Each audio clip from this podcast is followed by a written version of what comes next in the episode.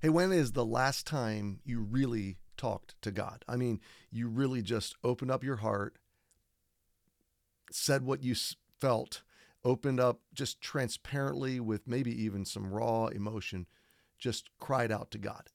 He really wants to hear from you. And we're going to get to that in just a moment. First, welcome to Enough for Today. I'm Pastor Cary. This is a new YouTube channel, Growing in the Gospel. I'm really excited about it. I'm so excited about already the good feedback. Um, subscriptions are growing, and some of our folks from Enough for Today have migrated over. And this week is kind of the pre launch. Monday, July the 10th, we will really hit the ground running. And I'm so excited about new content. Yesterday, I recorded the entire Done book, and we'll be posting the first two or three chapters of that next week. And you can look forward to just not only enough for today, the daily devotions, but an increased flow of Bible teaching and shareable Bible teaching. So uh, I'm just a growing follower of Jesus Christ. I love Jesus. I love people. I love my church. I love helping people understand what the Bible means and why it matters for our lives today. So, um, this channel is going to let us develop a community. So, I hope you'll stick around because God's word is life changing. Be sure to hit that subscribe button. You can even click the little bell and set your own notification preferences for new posts and uh, share this with some friends that might want to take the journey with us as we grow in grace. Um, we are in Psalm 81, so turn there quickly. This psalm, we've, we've come through the first six verses, which really the first five verses are the kind of the setup, the call to worship. Blow the trumpet. It's time for our solemn feast. It's time to sing and make a joyful noise to God, uh, our strength, our Savior. And it all sets up there. I love what a friend of mine commented yesterday or the day before. Uh, my friend Abigail Brown, and if you know, uh, if you know our church, I've talked about Abigail. I've shared some of her things. Abigail's a friend that suffers with a form of illness called dystonia, and um, this psalm struck her because she's not able right now physically to sing. But here's what she said. She said, God's word doesn't exclude me. It invites me to make a joyful noise. While I may never sing or hum on a stage, I get to sing in my heart out to the Lord privately each day if I choose. I've made it a habit to hum along to certain songs as I go throughout my day. Abigail, thank you for reminding us uh, the privilege it is to worship. And um, I invite you, friends, to comment, post questions. I'll try to interact as much as I can. That's one thing this channel will do is pull all of our audience to one place where we can interact a little more than I was able to uh, prior. Well, we're picking it up today quickly in verse 7. Verse 6, yesterday we said, this is now God talking in verse 6, that it kind of changes. I removed his shoulder from the burden, his hands were delivered from the pots. It's re- referring to God delivering the nation of Israel, the family of Jacob, the family of Joseph out of slavery. And it's really a picture of who God is. He's a deliverer, He is a burden bearer, He's a burden lifter. And that is the essence of the gospel that we were trapped under the yoke and the bondage of sin forever. We were condemned in the sight of God, but Jesus became a man, God in the flesh, and he came running into this world, into time and space, on a rescue mission with his arms open.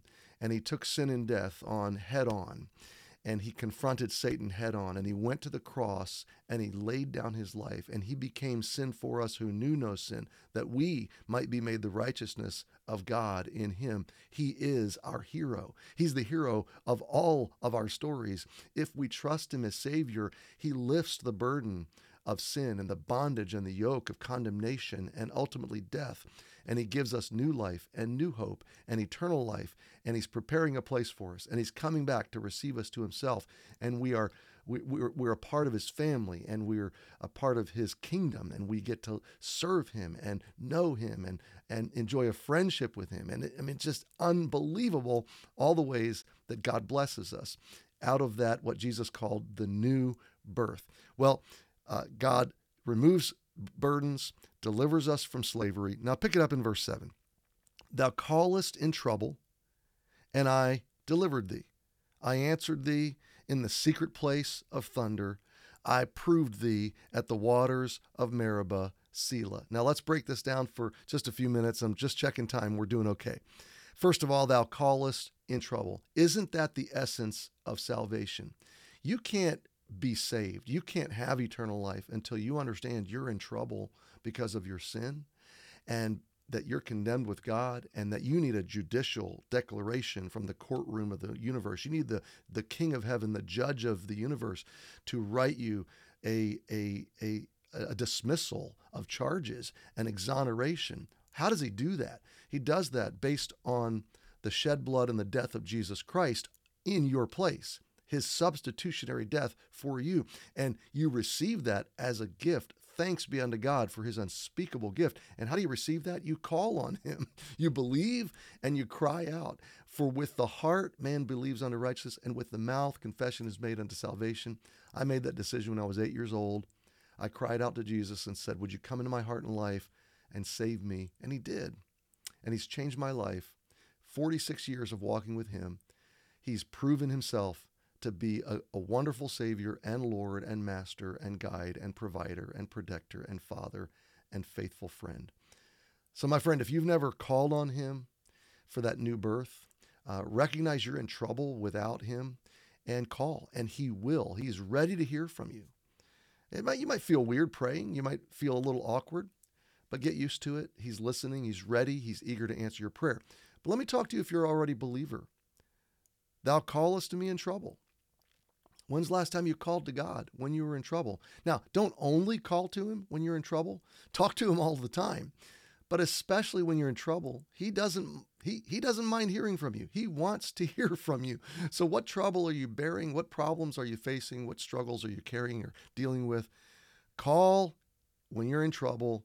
And he says, He's a deliverer. I delivered thee. Then look at what he says I answered thee in the secret place of thunder. The secret place of thunder is uh, that's a that's a dense concept. Okay, thunder is is an intimidating experience. Last night, as we were drifting off to sleep, there was this rolling thunder coming through Connecticut, and it's just an imposing feeling. And I was even thinking about this verse, knowing I was going to be talking about it today.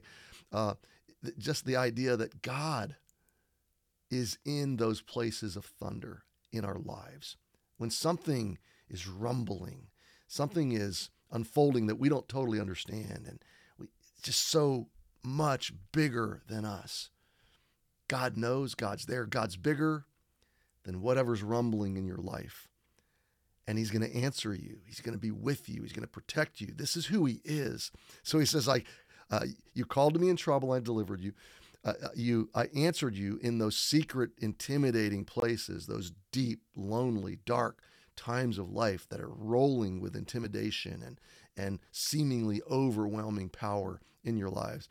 But then he says, and I love this, and we'll pause here for today I proved you at the waters of Meribah. What were the waters of Meribah? Well, you can read about this in Exodus. Oh, let me see if I can see it really quick. I should have looked this up beforehand. Um, Exodus, Exodus, Exodus. Uh, I'm not seeing it. I'm sorry. I want to say, mm, I'm not even going to guess. Anyway, children of Israel wandering the wilderness complaining, short on water, and they're they're actually saying is really is God in the wilderness? Is he with us here in this desolate desert of a place, this dry, barren? How are we going to survive here? And God tells Moses, "Go and strike the rock, that rock, and watch what I'm about to do." And Moses goes and tells the people, "Watch what God's going to do." And God literally brings water from a rock. I mean, it's the most mind blowing thing in the middle of the Sinai desert where there's no water. Uh, a miracle, a miraculous provision. And God was saying to these people, I hear your complaining. I hear your murmuring. I see your bad attitude. I see your scorn and your cynicism and your grumbling and your discontent and your doubt and your faithlessness. And I'm going to show you my provision in spite of your bad attitude. I talked about this a little bit on Sunday. There have been times in my life where I was up against a challenge and I prayed or cried out to God and I kind of had a bad spirit. you did this to me, God. Uh, why are you allowing this? What are you doing? How long? Why? And you know, I'm not saying that having a bad spirit is a good thing. I'm saying God can take it. I'm saying God loves you and He's so gracious. He's like a loving parent who absorbs the barbs of a of a, of a scornful teenager because of perfect love. Now, he may chasten you, he may deal with your attitude while he's at it, but you can talk openly and brutally, honestly with God. He already knows your heart. So anything other than just raw honesty is fakery and uh, pride. And God resists the proud. So, really, to know God is hearing you, you've got to just open up and be really honest anyway. But what God is saying is, I was there in the desert, in those dry places, when you were even doubtful and faithless, and you were even uttering your, your doubts. And I, I can do anything. I can bring water from a rock. I can bring a paycheck from out of nowhere. I can I can put money into your account that you don't even know the source of. I can do anything. Taking care of your needs is no problem for God. I said Sunday, God is not worried about your problems. He is not challenged by your weaknesses. He is waiting for you to call out to him. Why? Because he is a deliverer, he is a provider, he is generous, he is lavishly loving. So, my friend, meditate on this today. What a great verse. Thou callest me in trouble, I delivered thee. I answered thee in the secret place of thunder. I proved thee at the waters of Meribah. If you've never trusted Jesus, call out to him and ask him to save you. If you have, call out to him with whatever is burdening you today. Be sure to drop a comment, be sure to share, be sure to subscribe, uh, and uh, have a great day today. Think about these things. We'll pick it up here tomorrow. Take care.